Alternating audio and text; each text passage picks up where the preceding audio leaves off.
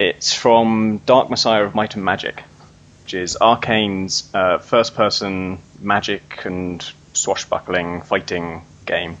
Um, it was an RPG actually. You had like leveling up, um, and it's famous for having a great kick. There's a kick button, and when you kick someone, um, kicking someone is frequently more powerful than using any of your really advanced spells or deadly weaponry. Um, and I do love the boot, but it's a specific thing about the boot that I love. It's that there's a bit of code or some subroutine in the game that figures out whether there's a chance that somebody could be kicked into something spectacular, like a wall of spikes or a bonfire or a pile of crates or a steep drop. And if that would happen, if you kicked him really hard, it will make the kick a really hard kick and send him flying and make sure it does happen. But if there isn't anything there, then you'll only kick them like a small amount. They'll be slightly staggered. It's not very powerful at all, and uh, they won't collide with this thing. So somewhere in the game, it is actually every time you press the kick button, it is imagining what will happen with a strong kick and figuring out whether that's worth doing. Um, and I love the attitude. I feel like the who made that game just have such a great uh, attitude towards the player and how this simulation should unfold. It says, okay, we're going to obey physics most of the time. But if, you know, there happens to be an occasion where just giving you a little bit more force in this direction will send someone flying or kill them immediately or set them on fire, then we'll make it happen.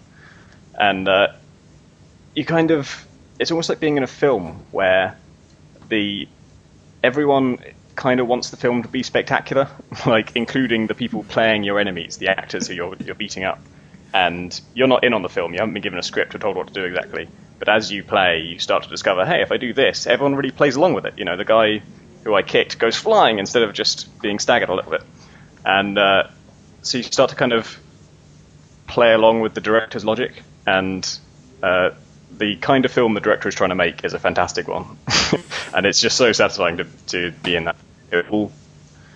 And uh, even in like the opening, the first proper bit of the game when you actually have control and you can kind of go anywhere, um, you start by a window, and it's closed, and there's guards coming up towards you.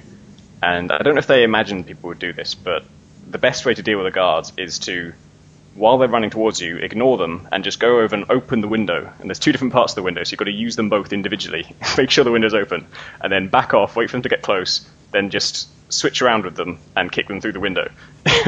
they go, flying out, land in the street, and then get back up and walk all the way back up the stairs, into the house, onto the top floor, and come at you again, and you can do it again. When the demo came out, um, it was a pretty terrible demo because it was just the first few levels, and it has a horrible way of um, uh, there's a really long, very linear, very restricted tutorial section, and then after you get out of that, there's another long, narrative-driven, linear thing where um, you're just kind of stuck walking down wherever the plot wants you to walk down. Um, but the demo had, because um, it's a source engine, uh, you could bring down the console and mess around with all the console commands, and using those, you could spawn all of the weapons in the game um, and add more enemies. So I would just stay in one of these early training rooms where they teach you to fight and uh, give myself the staff, which wasn't in the demo normally, and then spawn like about 25 guards. I reckon was the best number, and uh, kind of slow my PC to a crawl because not you'd never have that many people in a normal fight in the game.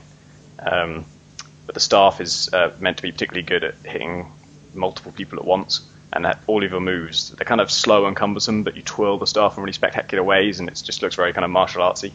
Um, and so I just spawn 25 guys and try and beat them all up with a stick, and it would take me like half an hour to do it, and you'd have to constantly be uh, skirting everyone and you know circle strafing and um, keeping an eye on six different people at once because they're all coming at you. They're not programmed to kind of come one at a time the way they are in games that are designed for group combat. Um, they all run at you straight away, and you're constantly thinking about okay, where's the nearest ledge? Because the guy between me and the ledge will go miles if I kick him, and uh, similarly, like if there's it kind of it counts other people as one of the cool things to kick people into. So if there's someone coming up some stairs, um, or if there's two people coming up some stairs, if you kick the first one, he'll go flying because he'll hit the second one if he does. And uh, the game has a it does its best with ragdoll because it's got a in order to have people go flying, it's got to be able to turn them into ragdolls and then turn them back into animated people when they get back up, uh, which is always tricky. Um, and if you it means if you kick someone into a corner or something, or some awkward surface where they don't know how to get back up, uh, they just die because the game doesn't know how to get them to stand up again.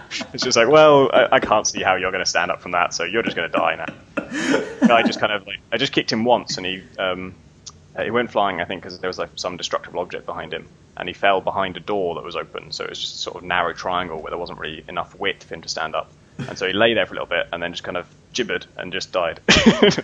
oh, my life ends here because there's no way to get up from the situation. the poor guy.